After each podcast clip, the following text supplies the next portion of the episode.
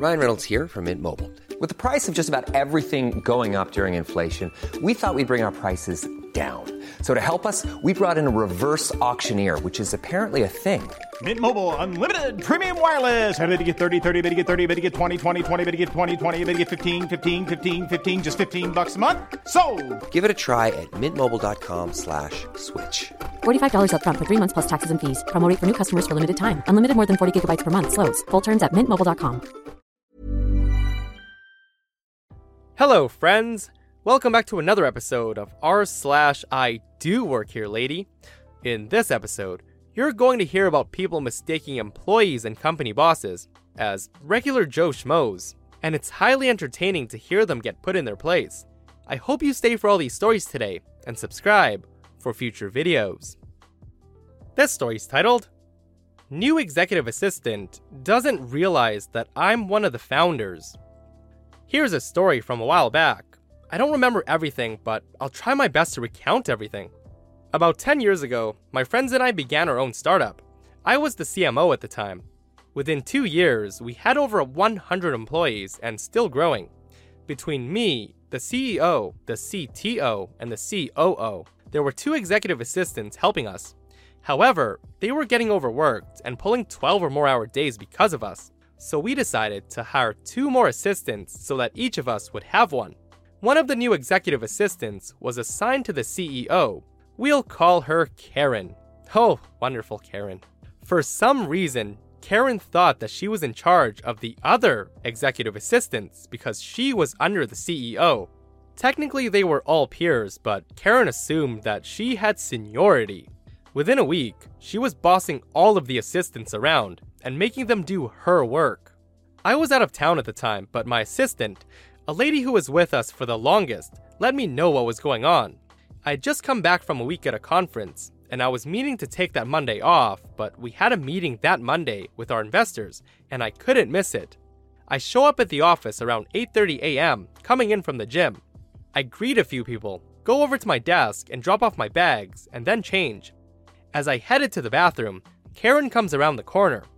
There's one thing you need to know about me. I have a baby face, so I look at least 10 years younger than I really am. I was in my early 30s at the time, but I looked like I could have graduated university that year. Karen asked, Can I help you? I said, Hi, you must be Karen. I'm. She interrupts me and says, Yes, I am. And you are? Well, I'm OP.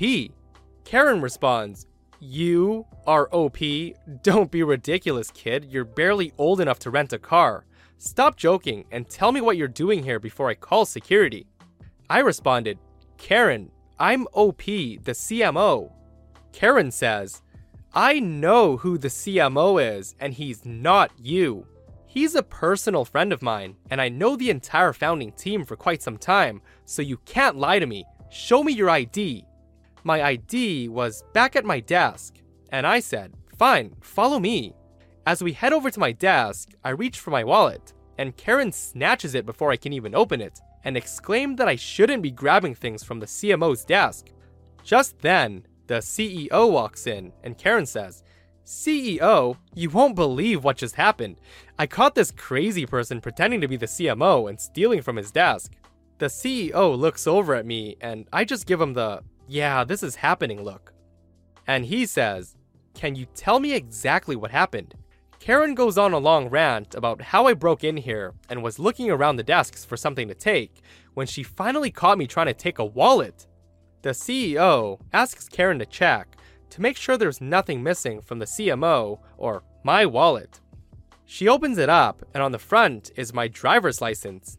I can see her pupils scanning my ID and her eyes getting wider and wider, and then her mouth drops. I then said, So, can I have my wallet back now? Karen damn near has a heart attack and basically is too flustered to say anything. The CEO dismissed her and cracked a few jokes to ease the situation, and we break into a huge laugh and we chat a bit about Karen. It turns out everyone's been complaining about her. At first, he was just gonna reprimand her and tell her that she needs to change, but after the debacle this morning, he wanted to let her go. I felt kind of bad, and I didn't want her fired because of me, and I didn't want to be known as that person. We ended up letting her stay for another week. She avoided me like the plague, but kept making everyone else's lives miserable. We let her go that Friday. However, as they say, she did not go quietly into that good night. After the CEO gave her the bad news, she was pissed and came straight to me.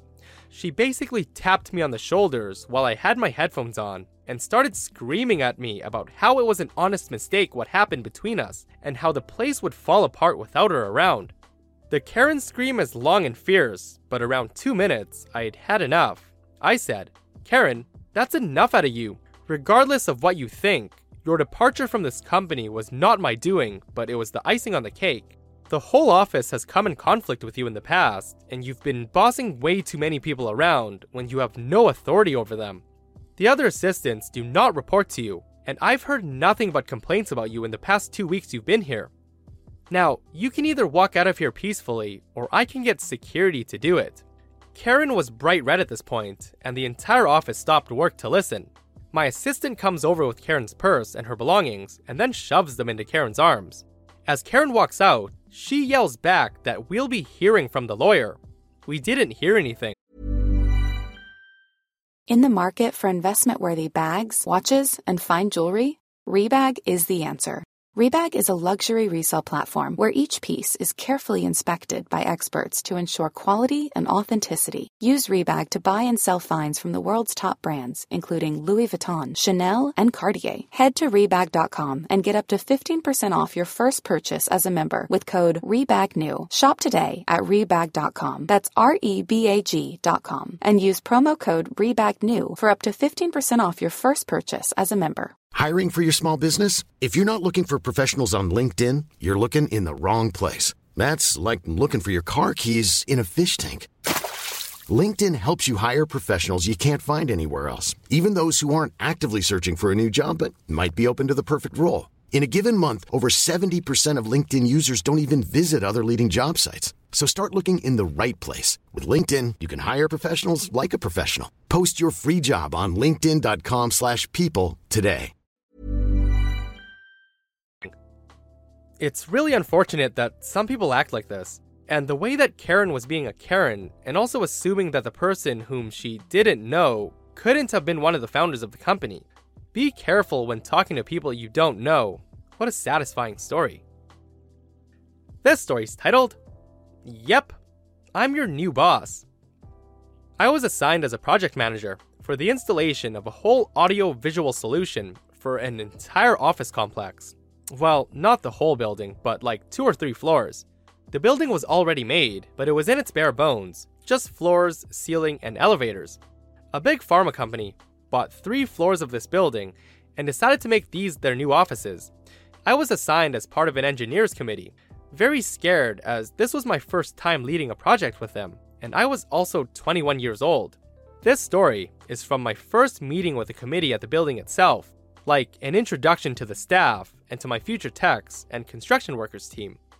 I got to the building in my work clothes, safety boots, hard hat, and my bag with my tools, showed my company's badge, and was allowed to get in. I get to the floor where the meeting was being held, and the foreman of the construction company receives me very harshly. In front of everyone, he says, Who the fuck are you? Are you the new guy? You're late. Work here starts at 6 a.m. I replied, Sorry, I was appointed to a meeting with the lead architect at 10 a.m. I'm not one of your workers. I'm here for a meeting and blueprints revision. He responded, Don't fuck with me, kiddo.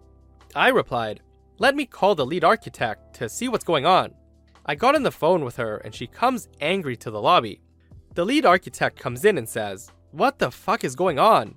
And she turns to me and says, Sorry for the harsh reception, man. Please come in. We've been waiting for you. So basically, I, the project manager, was his boss now, and he has to do whatever I wanted on my time schedule. Revenge is so sweet, and the hypocrisy of this man when we worked together was incredible. I had to work about 14 hours daily, and guess who else had to work with me? I indeed work here, man. I'm your temporary boss. The foreman in this story could have come across a bit nicer when asking whether or not the new guy was working with him. And in the end, a pretty sweet revenge came out of it. I hope the project manager went easy on him because I don't think I would. This one's titled I work there. Please don't arrest me. Some time ago, probably around 2010, I worked for a pizza franchise. There was a manager on vacation at a location I didn't work at, so I was asked to fill in the time for them on my regular days off.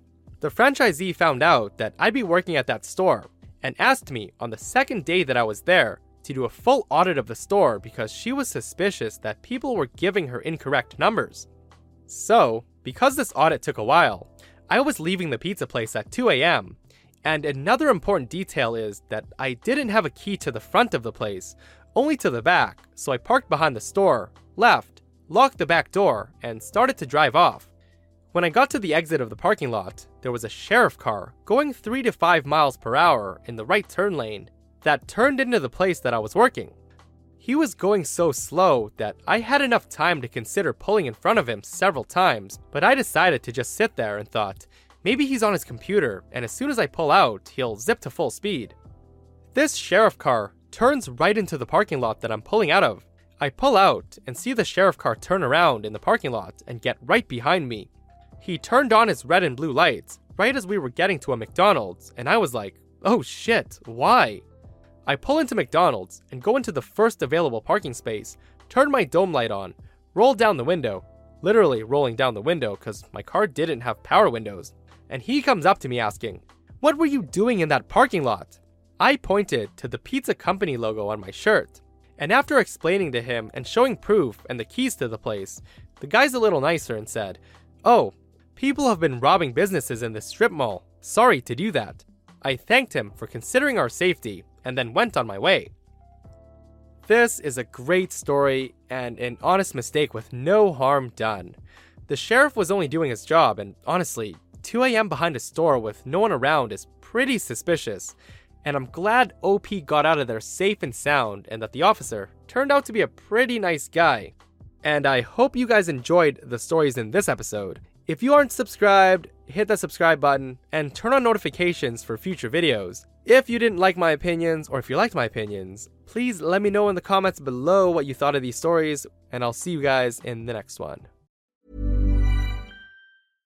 Imagine the softest sheets you've ever felt. Now imagine them getting even softer over time. That's what you'll feel with Boll and Branch's organic cotton sheets. In a recent customer survey, 96% replied that Boll and Branch sheets get softer with every wash. Start getting your best night's sleep in these sheets that get softer and softer for years to come. Try their sheets with a 30-night guarantee. Plus, get 15% off your first order at bollandbranch.com. Code BUTTERY. Exclusions apply. See site for details.